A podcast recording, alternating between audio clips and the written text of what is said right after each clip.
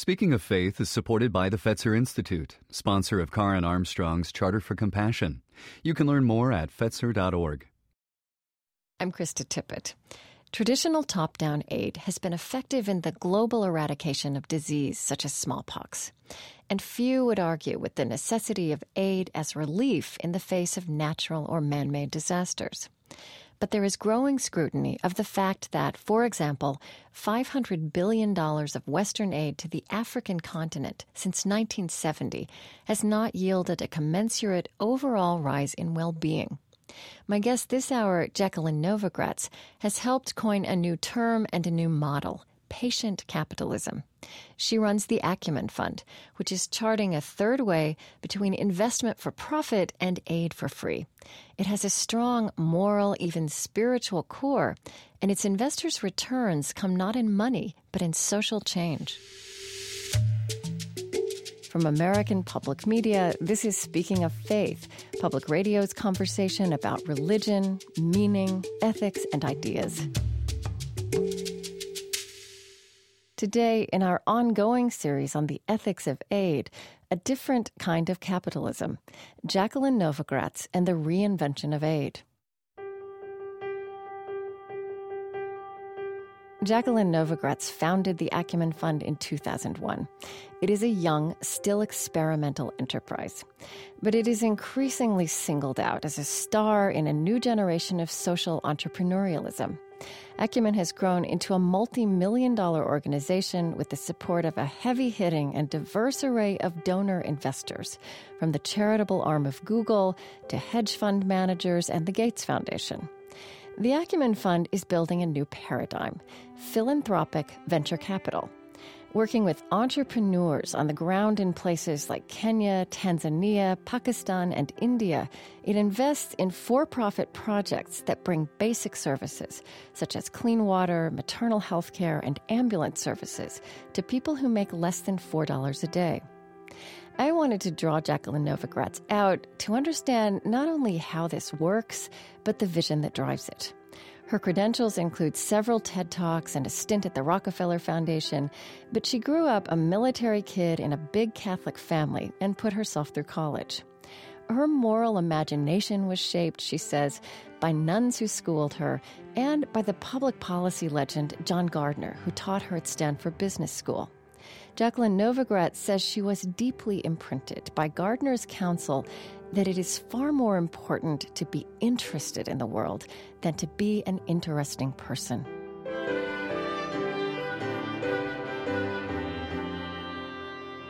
I started off my career um, as an international banker during the early 1980s when the world was going through another banking crisis. Um, this one concentrated in Latin America. So I was spending a lot of time in Chile, Brazil, Peru, and I fell madly in love with Brazil and was really intrigued by the favelas where the low income people were living and by how much work was being done in the streets. And then my day job was at the bank, essentially writing off millions and millions of dollars of loans that were not going to be repaid, all of them given to the elites. And it dawned on me that the low income people not only didn't have access to loans, but they didn't even have the ability or the courage, call it whatever you want, to walk through the doors of the banks. Hmm. And so, um, learned at an early age that the market by itself was not going to reach low income people, was not going to solve problems of poverty. Um, in many ways, didn't even see low income people as potential participants are consumers. Right. And you also say that you did love banking. I loved it. I uh-huh. loved the intellectual challenge. I loved understanding the power of money to invest in a innovative person and her or his idea to understand you know, why do we need working capital to enable a company to build processes and inventory so that they can uh, provide services and build jobs. I liked everything about banking except for the fact that it wasn't open to all. There was a mm. kind of a deep line. I mean, we we used to call it redlining, huh. um, across which a whole group of society was excluded. Hmm. And so, you know, at that time, I was starting to explore whether there were any options out there and learned about um, microfinance, this idea that right. um, Muhammad Yunus had come up with in 1976. So it was still very early, considered very fringe, but I thought it was a great idea and wanted to somehow get involved. Um, long story, but moved to Rwanda to help a group of women start the first microfinance bank in the country. And at that time, there were even big arguments as to whether it was ethical to charge interest, and right. um, really interesting time. Through it, I saw the power of using a different kind of capitalism um, to reach women through providing them um, access to credit. But I also saw the destructive capabilities of aid. Um, mm-hmm. This was pre genocide and already saw so much waste on the ground. But certainly after seeing what had happened to Rwanda through genocide and seeing how money channeled to groups of people who then controlled who got access to those resources, not um, based on any sort of merit, but based on who they were, whether they were insiders or outsiders, uh, really convinced me that this top down approach to aid was also not going to solve problems of poverty and that there had to be a middle way. So, where did the term um, patient capital or patient capitalism come from? Do you remember? A number of people lately have been giving me and Acumen all the credit for it. And I'm not sure if we coined it or I coined it or who coined it. But I remember when I first started Acumen Fund talking a lot about the problem of capitalism is that it gave no time for entrepreneurs really to innovate and experiment in the lowest income sectors of the economy because one, um, no one with real resources saw those lowest income sectors as real markets. Hmm. So there was no real R and D put into the markets. And two, you were really looking at markets where there were terrible distribution, no roads, uh, or very muddy roads, no electricity often. Individuals that had obstacles in front of them, whether it was clean water and thinking that you know, water comes from God, so why would I ever pay for something like this? Right. Lots of fatalism, no experience, and no money. People making one, two dollars a day or less. And so to expect that an enterprise was going to get started and flourish in you know one to three or even five year period was naive. But that if we could use the tools of capitalism and have the patience to invest expect at or below market returns and combine it with a lot of management assistance because we, lo- we see all over the world that the biggest issue is talent. Um, we don't have the management systems. That over time, you actually could create a viable entity with sustainability. And so I, I suppose it was in those kinds of conversations where the word patience kept coming up. Hmm. Um, and then people would say, well, maybe it should be slow capital. And I thought, well, slow feels lethargic and um, it, it, it, feels too connected to the slow food movement, right? Right. Um, which has been more for the privileged. Yeah. You know, we need something that is really um, a word that exemplifies what we need to be, even though we're impatient people. And so mm-hmm. we started playing with this idea of patient capital for impatient people. You know, Jacqueline, I have to say, as I was as I was immersed in all this, I don't think patient is is one of the words I would use to describe you. you would not be alone in that. My team teases me about that. They're like, very interesting, Ms. Novogratz. That you think we have to be patient. Uh huh. Well, okay. So I think rather than talk about it, what might be most helpful is to illustrate this. Take me through the process of one of your longest running projects. I thought maybe Water Health International would be a good example because here's, you know, one question that occurs to me is how do you avoid some of the same pitfalls of knowing what low income poor people need better than they know themselves, right? I mean, that's that's the criticism that I've heard and that you write about. So, what's built into your process um, that makes the people who are being served also your partners. Does the initiative come from them? Um, the initiative typically comes from an entrepreneur, in this case in India. Mm-hmm. Um, actually, in this case, it was even more complex. It was a Ghanaian entrepreneur who found himself in Los Angeles with a technology built by an Indian scientist at Berkeley who had tested a and that this is this is where the whole global right, right is it's right. so interesting. Yeah. And they had tested um, a UV filtration system for for purifying water in the Philippines, and um, really wanted to see whether this could work in India.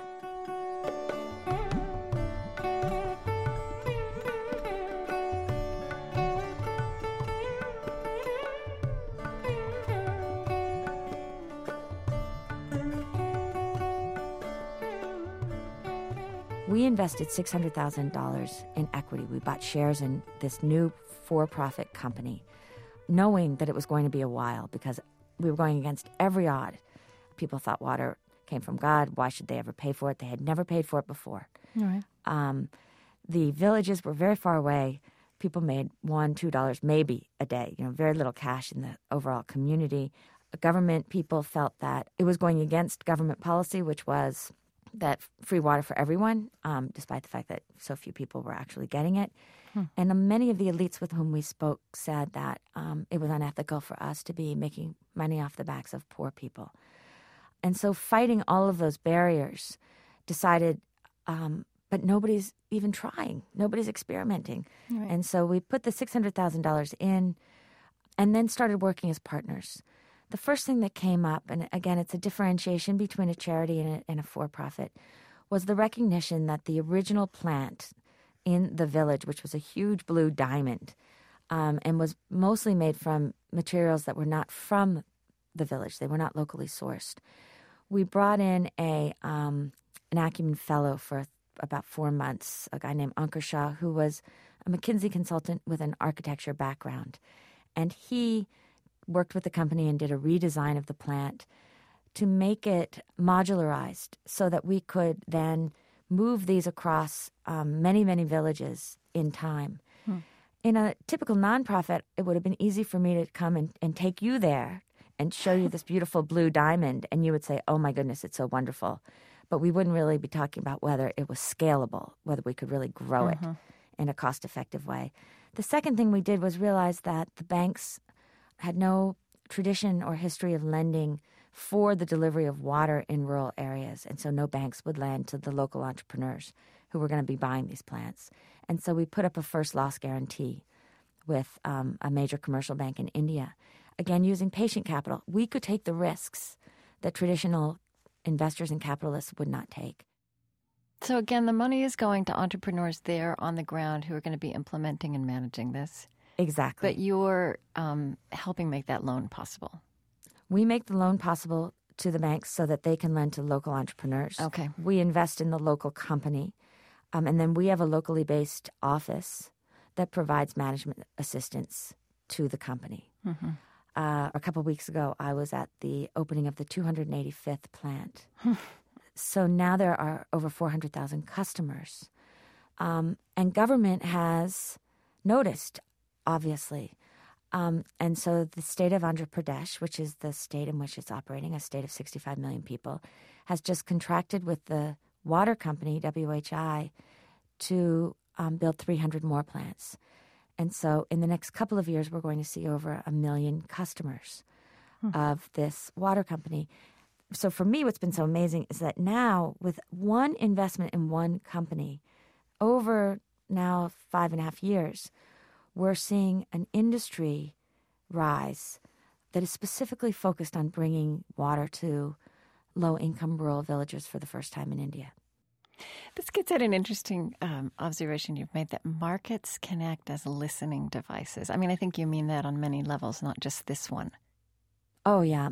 What I've learned over the last 25 years of working in slums and working with low income people is that um, if I give you a gift, even if I gave you, Krista, a Christmas gift, you would be highly unlikely to tell me um, what was wrong with it. Right. Um, and in fact, when I visited, you might even put it out on the mantelpiece to make me feel good. Mm-hmm. That same thing happens with traditional charity.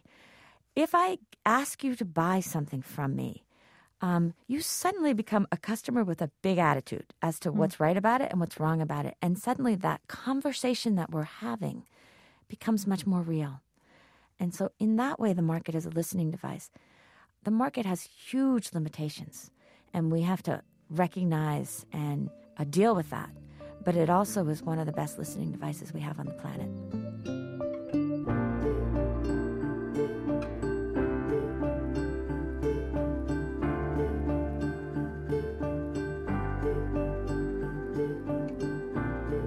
I'm Krista Tippett, and this is Speaking of Faith from American Public Media. Today, a different kind of capitalism. I'm in conversation with Jacqueline Novogratz, whose Acumen Fund is helping redefine the controversial landscape of global aid and development. The Zambian economist Dambisa Moyo has called for an end to Western aid that she and others argue keeps leaders of developing countries focused on courting foreign donors and breeds corruption. She insists that a future beyond poverty demands instead that governments become accountable exclusively to their own people. And on this program last year, the Kenyan writer Binyavanga Wainaina spoke of the debilitating effect of growing up surrounded by well intentioned Western projects that defined him in terms of his poverty and his deficits. In her memoir, The Blue Sweater, my guest Jacqueline Novogratz writes this. As a young woman, I dreamed of changing the world. In my 20s, I went to Africa to try and save the continent, only to learn that Africans neither wanted nor needed saving.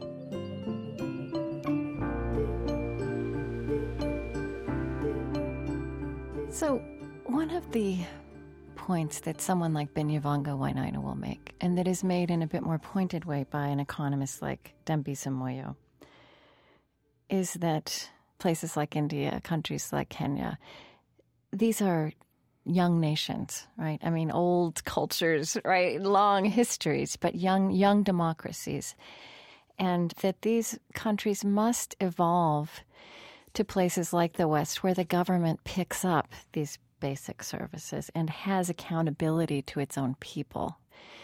Do you worry that you're preempting that? Krista, I don't worry. Um, and the reason is that I believe that you know today in the 21st century, a lot, if not most, of our public innovation will start with private innovation. Um, just as with water health, um, began purely as a private sector play and is now in a major partnership with a government in India. Mm-hmm. Uh, we have another private public partnership in Nairobi, where Binyavanga's from, for toilets. When I lived there in the 80s, the public toilets, uh, ostensibly run by government, were dangerous, dirty places that nobody would ever go. Right. And EcoTact now has 30,000 people a day going to these toilets, paying five shillings to use the toilets. They see them as government toilets, and they are public private partnerships. Ultimately, they may be f- fully run by government. We don't know.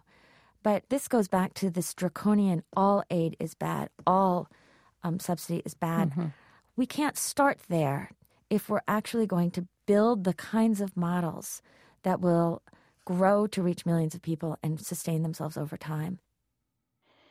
When you finished at Stanford Business School, I think you wanted to go back abroad, but John Gardner encouraged you first to look at microfinance in this country. Is that right? I mean, you, you quote him saying, What happens overseas is profoundly influenced by what happens here, especially now, and the reverse is true as well. And I don't know when he said that to you, but I think that becomes more true every day. Um, here's the bald question, right? If hmm. we can't solve poverty, if we can't ensure health care for every pregnant woman in New Orleans, you know, or the Bronx, or parts of Washington, D.C., who do we think we are going to solve these things for people in other countries? And how can we think that we have that knowledge? You know what I'm saying? From my perspective, it's not, oh, look at America, we're great, let's go over. I actually see myself um, as part of a single world that is becoming more divided, not nation to nation, but rich to poor. Um, and so I say it in, in the book, but I really believe that the elites are becoming more like each other across national borders than they are to low income people in their own countries. Hmm, mm-hmm. Um, and I definitely feel you know, I'll, I'll meet someone in Karachi, Pakistan, but we went to the same schools, we eat at the same restaurants, and right. uh, very different experience than a conversation with someone from Appalachia um, or a migrant worker in uh, Southern California. So I don't see it as we're here to solve your problems. I see it as um, where can we find innovation in the world that is doing the best job at reaching the most people possible at the lowest cost? And then can we take those innovations and can we take those business models and can we start exporting them to other countries, to other communities, so that we start building blueprints for what it ultimately takes to extend the economy to every person on the planet? And quite frankly, my dream is that we will find innovations that are serving poor people in the developing world that will come back to the United States. And I think we're already starting to see where we could learn so much from some of the innovations that we've invested in in India, Pakistan, uh, Kenya, Tanzania. I actually watched some of the presentations you made at your annual meeting with your investors. I was very intrigued with some of the language you use. You talk about sharpened financial edges with spiritual underpinnings. and I'm not sure that's an exact quote, but that's the gist of it. I it's mean, close enough. Yeah. So is that language compelling for your investors? Is it uncomfortable for any of them? Um, you know, it's uncomfortable for some of them. And I think that as patient capital starts to take hold, um, and I believe it ultimately will become a, a new asset class, there will be lots of conversation about you know what kind of financial returns versus social impact. Are mm-hmm. there trade-offs? I find these to be some of the most um, intellectually challenging and inspiring conversations imaginable. But for some people they're they're so gray that I've had investors say, Jacqueline, just get the returns and that will bring the magic and the spirituality you're seeking. And, okay. yeah. And um, I just don't believe it. I believe we want to be inspired. I believe we want to be more connected as a world. I believe we all have that feeling inside that if we don't start grounding our actions in a basis of uh, spirituality, whether you want to define it um, from a religious context or from this idea that we're all connected to each other, we really won't solve the problems that are so big in front of us. Um, and at the same time, we have that opportunity to do so. And so we are trying to hold that balance of at Acumen Fund of a hard head and a soft heart, of really demanding excellence of ourselves and of the entrepreneurs in whom we invest and at the same time working from a place where in many ways we bring divinity into the work. That we you know we listen. We try to put ourselves in the shoes of the other so that we understand that if we're the investors with the money there is a power dynamic that's underway and that we might have to listen differently and use different language with the entrepreneur with whom we're working depending on whether they're from a slum in Nairobi or they're a very sophisticated entrepreneur from Los Angeles that wants to work in India. Different kinds of conversations. And we need to develop the moral imagination and the more nuanced emotional skill set that cannot compromise the financial skill set, but must absolutely complement it.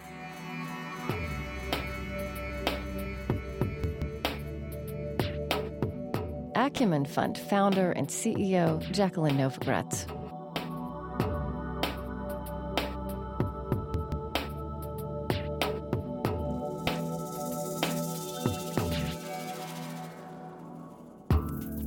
As we were producing this program, we found ourselves trying to sort out and make sense of the many terms used in her universe of social entrepreneurialism. Words like donor and investor are sometimes differentiated, sometimes used interchangeably. And what does it mean to be a venture capitalist who is also a social investor? So I sat down, as I occasionally do, with Chris Farrell, American Public Media's chief economics correspondent, to get a sense of what questions this raises in the wider world of finance and investment. You can watch that conversation with Chris on our website, speakingoffaith.org.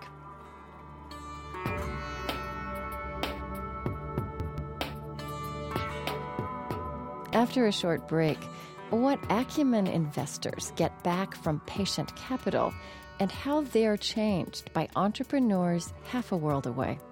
I'm Krista Tippett. Stay with us. Speaking of Faith comes to you from American Public Media. Speaking of Faith is supported by the Fetzer Institute, sponsor of Karen Armstrong's Charter for Compassion. You can learn more at Fetzer.org and by Gather.com, the social network where people can make new friends who share their interests. You can meet people talking about faith at speakingoffaith.gather.com.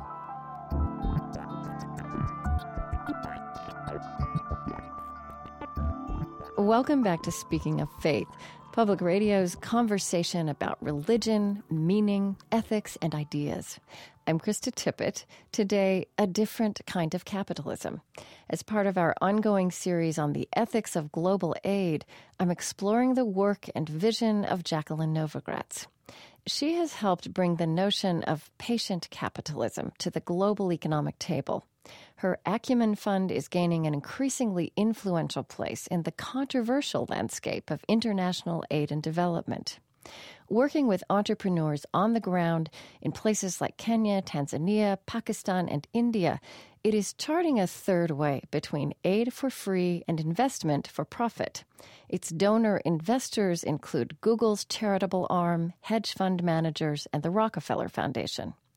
Expecting their return to come in social impact, they invest in for profit projects that bring basic services such as clean water, maternal health care, and ambulance services to people who make less than $4 a day. So I know you have incredible testimonials of the effects of your work on people who are poor, on entrepreneurs who might not have had possibility, on people who've been fellows in your program. I wonder what you hear about how this work changes investors.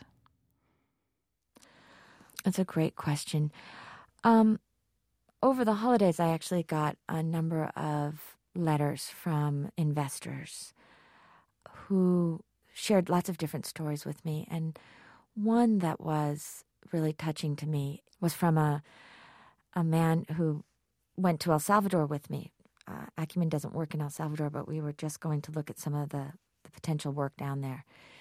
And we had to drive through the hills on a pouring down rain day in the back of a pickup truck with a group of farmers, and it was freezing. And these farmers were hard bitten, you know, hard scrabble, scruffy guys. Um, and we sat in a circle together and um, my friend, the the Acumen investor, uh, who is an unbelievable investor in his own right for major financial gain, was hammering these farmers with questions, and um, I dare say showing off a little bit. And at one point, one of the farmers corrected his math um, and said. excuse, excuse me, sir, but actually you've got that wrong. Let me explain. And um, and in the letter that he wrote to me, he said, you know, the biggest gift that Acumen has given to me. And this sounds, um, it's almost embarrassing to say, he said, but the biggest gift that Acumen has given to me is that you've shown me how smart the poorest people in the world are. And they're just as smart as I am, um, if we could only give them the opportunity to make change themselves. And so I think it's, it's that uh, growth and awareness that um, it's so much more comfortable in some ways to look at really uh, low income people as the other, um, in part because I think we know that they are us. And, and certainly in my case, I'm only two generations away from it. The women I see in Africa are very much like my grandmother was. And so I, maybe there's a fear there that encourages us to stay comfortable, not go close. Um, and Acumen says, you know, come, go close and see the explosion of human potential um, if we treat people as equals. And um, I just want to be really, really clarify this. So, your investors, I mean, are they getting any financial return on their investment? Um, up until now, uh, the answer is no. They they give us money, and we say back to them, the money that we invest will come back to Acumen Fund. Any um, returns that are made made to the fund go back and are invested into other enterprises serving the poor. Right. we, we're typically seeing, you know, for every dollar that we invest, we see the companies raise an additional four. We give them metrics. We talk about successes and failures.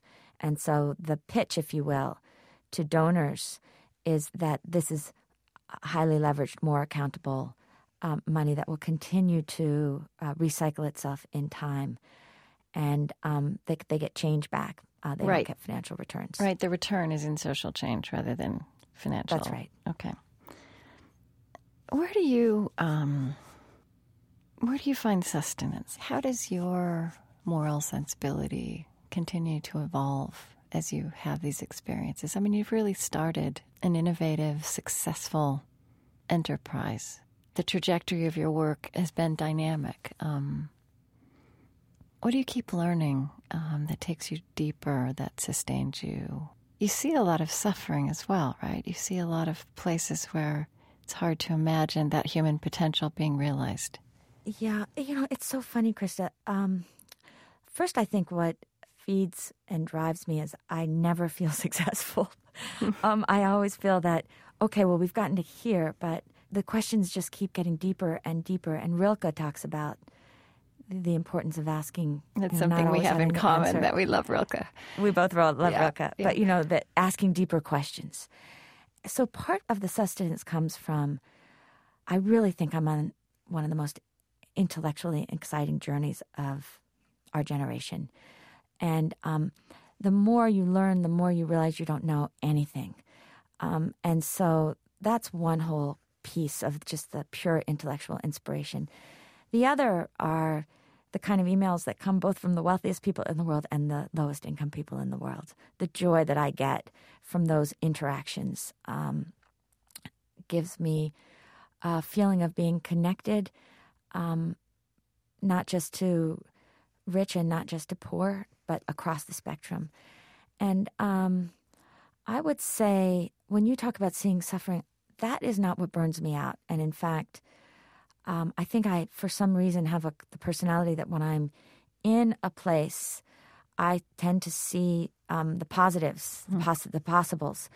What exhausts me is the lack of caring from too many elites, where we see solutions that actually are not that hard to undertake. And whether it's government bureaucracy or selfishness, uh, we become unwilling to even experiment with it. I, I find those conversations um, are the ones that drain. Uh, sitting in a slum, even with terrible conditions, even after uh, lots of violence, uh, can hurt at the deepest emotional level. But it also reminds you of just how alive we are. Um, so I don't. It doesn't drain me. It makes me angry, or you know, every other kind of emotion, but not draining.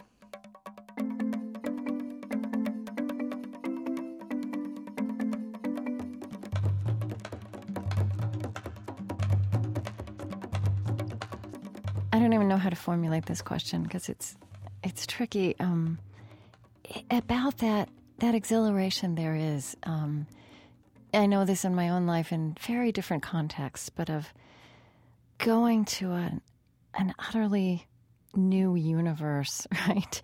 You wrote about being in Brazil. Um, and I think many of us have experienced this in, in different places, but you said, you know, I couldn't recall ever feeling so fully alive, getting ready for a day, except in those first weeks in Brazil. There was a rawness and a beauty here that brought every emotion right to the surface. I loved the feeling, loved being in this place where the best and worst of everything seemed to coexist. In my younger life, I spent time in Eastern Europe where there was um, a very different kind of human crisis going on, right? It very, But that I would say that same thing where you saw the best and worst, and it can be full of despair and exhilaration at the same time. Mm, so, what's my question? Um, Well, I wonder if what you're getting at is, uh, you know, why do we feel that way? And I think that there's something about being much closer in a more raw way to the human experience. And there's something about in our daily lives in the States often, you know, we hide death, We hide Right. um, a lot of infirmity. We don't even really see where our, our food is grown or Right. how the animals are killed before we might eat them.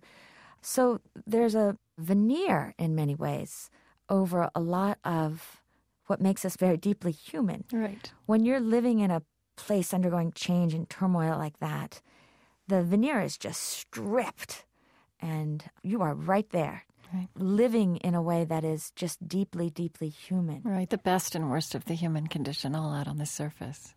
all out on the surface. Okay, and so then here's a more troubling question. Um, do we want other people in the world to be developed the way we're developed, right? I mean, do you see what I'm saying? Are we giving them the tools to become like us? Well, to not give tools um, feels paternalistic and um, a different form of judgment. That we're just giving them the choice because it's too easy. And I've brought people um, into low income rural areas and slums, and they'll say, "Well, look how happy everyone is." And I said, well, Right, weren't- right, you right. know, you, you weren't here the day that her third child died before she was one year old. You know, you weren't here when her husband and all of her brothers died of AIDS. You weren't here walking beside her every single day for five hours to get her water. Um, to give people choice is, I- I also think, fundamental to the human journey and the human spirit. And we don't know where it will all go. My dream would be that we could actually slow down and learn from what people have the, the, the joy of community, the, the time for each other. Um, I have to say, I sound somewhat hypocritical as the as someone who is could not be busier.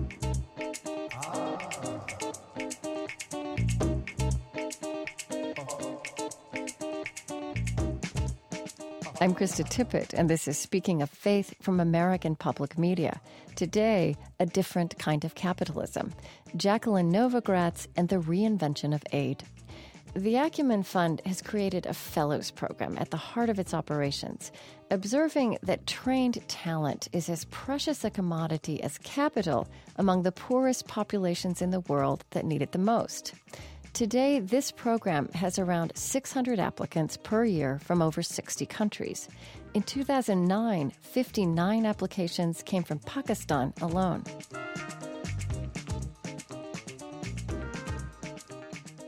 You said something um, at the annual meeting, which I watched. You said uh, of the fellows, you were sending them off, and you said their job as leaders is to leave a company that is better for them, but not dependent on them.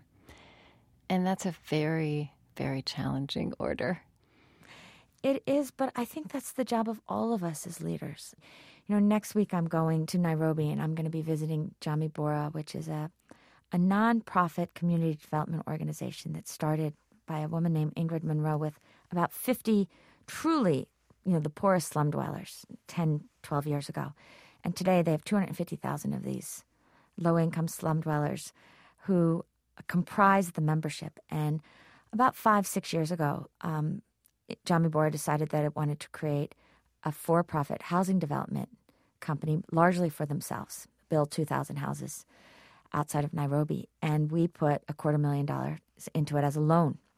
And um, Ingrid is one who, you know, who wants to leave a legacy that will continue without her. And I went back recently to see one of the women who was buying a house named Jane, ex prostitute, HIV positive, you know, really had nothing. And um, Jamii Bora won't give you a loan until you save up your $50 first. And so she saved her 50, she got her 50, and it took her five years, but she then bought this $4,000 house. And um, when I asked her, you know, tell me about your dreams, tell me where you are today, and she said, you know, when I was little, I wanted to be a doctor and I wanted to marry a good man, and, you know, I married a bad one, but um, my children love me, and I'm not a doctor, but I, I work with HIV patients, I volunteer, and I serve them, and I tell them, you know, you're not dead. You're still alive. And so it's your duty to serve. And so she said, you know, so maybe I'm not a doctor, but in some ways I'm better because me, I, I heal people. And I think about going back to see Jane next week because um, She hadn't moved into the house when I last visited her. And she's now running a very profitable kiosk um, in this community of 2,000 houses, so probably about 12,000 people. And I think it's that kind of trajectory, it's that kind of story that if we move away from just the traditional charity, I'm going to give you a handout and hope that, you know, life gets a little better for you today, and invests in Jane that we cannot just help her make herself a little bit wealthier, but actually walk with her as she moves out of poverty. Because what happens immediately is that she starts bringing a community with her, not only her children, but in this case, the people that she volunteers with um, who are HIV positive, so that the world then really becomes a world where each of us help each other release all of the energy that we have to give. And so that's, I think, the ultimate ethos of a kind of leadership based on moral imagination, but that's not willing to compromise and essentially um, lower expectations, because I definitely have learned that people live up or down to the expectations that are placed on them. The Acumen Fund is a it's a young enterprise. I know that there has been wariness or criticism that, of course, you can tell beautiful stories like that, but you can't affect um, the larger picture of poverty or maternal health uh, or clean water, that these are huge global issues. Now, I know that that's something that's very much uh, on your mind about scaling uh, this work. And changing the life of one person does mean more than changing the life of one person, right, in any context. But how do you think about, uh, or what are you learning um, as you move through this about? You know, I don't even like the word solutions. I bet you don't either. no. Um, but about how can you, can this model that you're innovating, that other people are innovating with you, um, address the, these human crises in a large, holistic way. Maybe even as we were talking about earlier, ricocheting back and and helping people in New Orleans uh, rebuild their lives. Yeah, I, I think. Um, I mean, I think about this all the time uh, because it, that's that's the end game, and I think, you know, what do I have? 30, 40 years left. You know, I don't have a lot of time if we're going to be, you know, seeing this large scale systemic change. And so for us at Acumen Fund, we have about $40 million that we've invested. So, as you said, uh, compared to the world problems, it's a drop in a bucket. Um, although it's brought in about another 180 million into these enterprises. And already we've seen tens of millions of people get access to services and 22,000 jobs. So the numbers, as you said, pretty picture. Uh, not making enough systemic change yet. But what's starting to happen, and I think Water Health International is one example, is that by proving and demonstrating that you can deliver affordable, safe water to low income people at scale, not 10,000 people for five years, but you know, a million people, suddenly sectors start building around that idea and that company. And we now see five companies that are in the water space in this one state reaching a thousand villages. Um, government now looking at this as a model. Um, and so we're starting to see patient capital invested in private sector entrepreneurs, both for profit and nonprofit, building companies or organizations that are reaching hundreds of thousands, if not millions of people, opening up a larger conversation about what is truly possible at a systemic level. Um, and that's really my dream, Krista, is that acumen itself um, needs to grow uh, to continue to prove and show these models, but that doesn't have to solve every single problem by itself. Right. Acumen can create models, but then we have to be even better storytellers at showing how these actually are effective, how they can cover their costs, and how they can reach uh, growing numbers of people so that others can replicate it use the lessons from it, and ultimately change the whole nature of the game. And has patient capitalism entered the lexicon of uh, business schools? Oh, yes. I would say that there's a groundswell of young people in the business schools that want to craft lives of deeper meaning, and they're looking for how they use their skills to um, work in social enterprise, work in environmental sustainability, and patient capital is very much a part of the conversation. I was at a planning meeting for Davos, and the term patient capital was used um, throughout the meeting, which was really thrilling to me.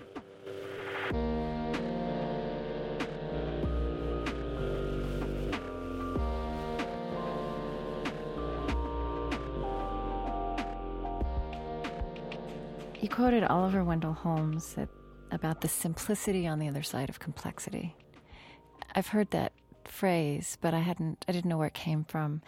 You also have written and you were writing about one of the places you were about the beauty and possibility that you could always see on the other side of chaos. I wonder how that is alive for you now, how that runs through the work you do and the way you think about the future. Oh my goodness. Um, I think that the leadership that we need for the future is a leadership that's willing to hold opposites in our hands, and that in some ways, Krista recognizes, I, think, that we are going through um, a tumultuous time right now on our way to a more empathetic society, a more integrated society, clearly a more interconnected society. I'm a real optimist. And you know, speaking of faith, that is that is um, ultimately what it's about. I, I think the world is getting better. There are less wars today than there were in the last century. There are less people being killed. There's still ugly, ugly um, things happening, and um, in many of the places that I work, and I've seen a, a lot of ugly in my life, obviously. Mm-hmm. But right next to it, just right there is some of the most extraordinary beauty and possibility imaginable. And so I think you hold on to that vision and we keep walking forward, which isn't to say that we're not going to fall down right. along the way.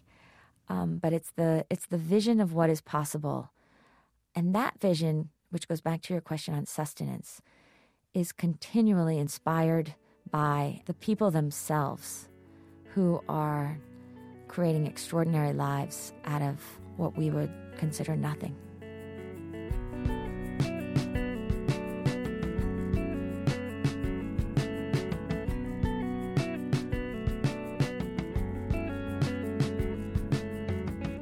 Jacqueline Novogratz is the founder and CEO of the Acumen Fund. She's the author of The Blue Sweater Bridging the Gap Between Rich and Poor in an Interconnected World.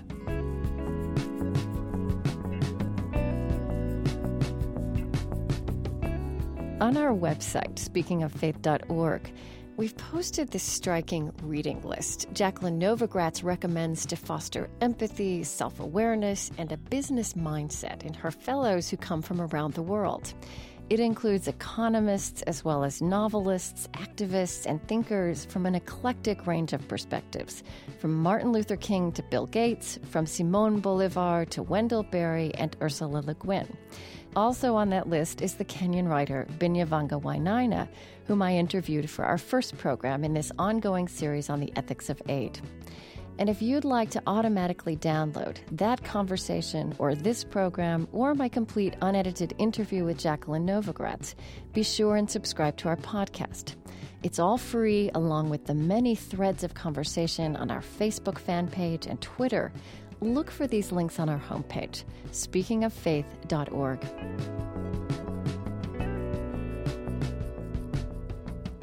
Last but not least, you may have heard that we are changing the name of this program starting in mid September. This is not a change in what we do on the show. But this conversation with Jacqueline Novogratz on new paradigms for global aid and development is a good example of the way we have grown into and expanded this conversational exploration of meaning, faith, and ethics in 21st century life. You can read a reflection I've written on the new name of this program. I've called it From Faith to Being.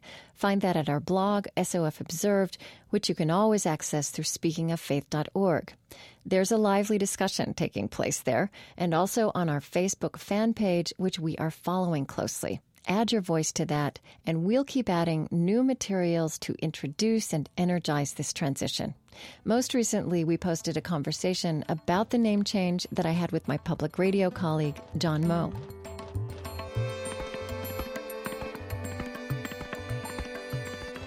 This program is produced by Colleen Scheck, Chris Heagle, Nancy Rosenbaum, and Shubha Bala.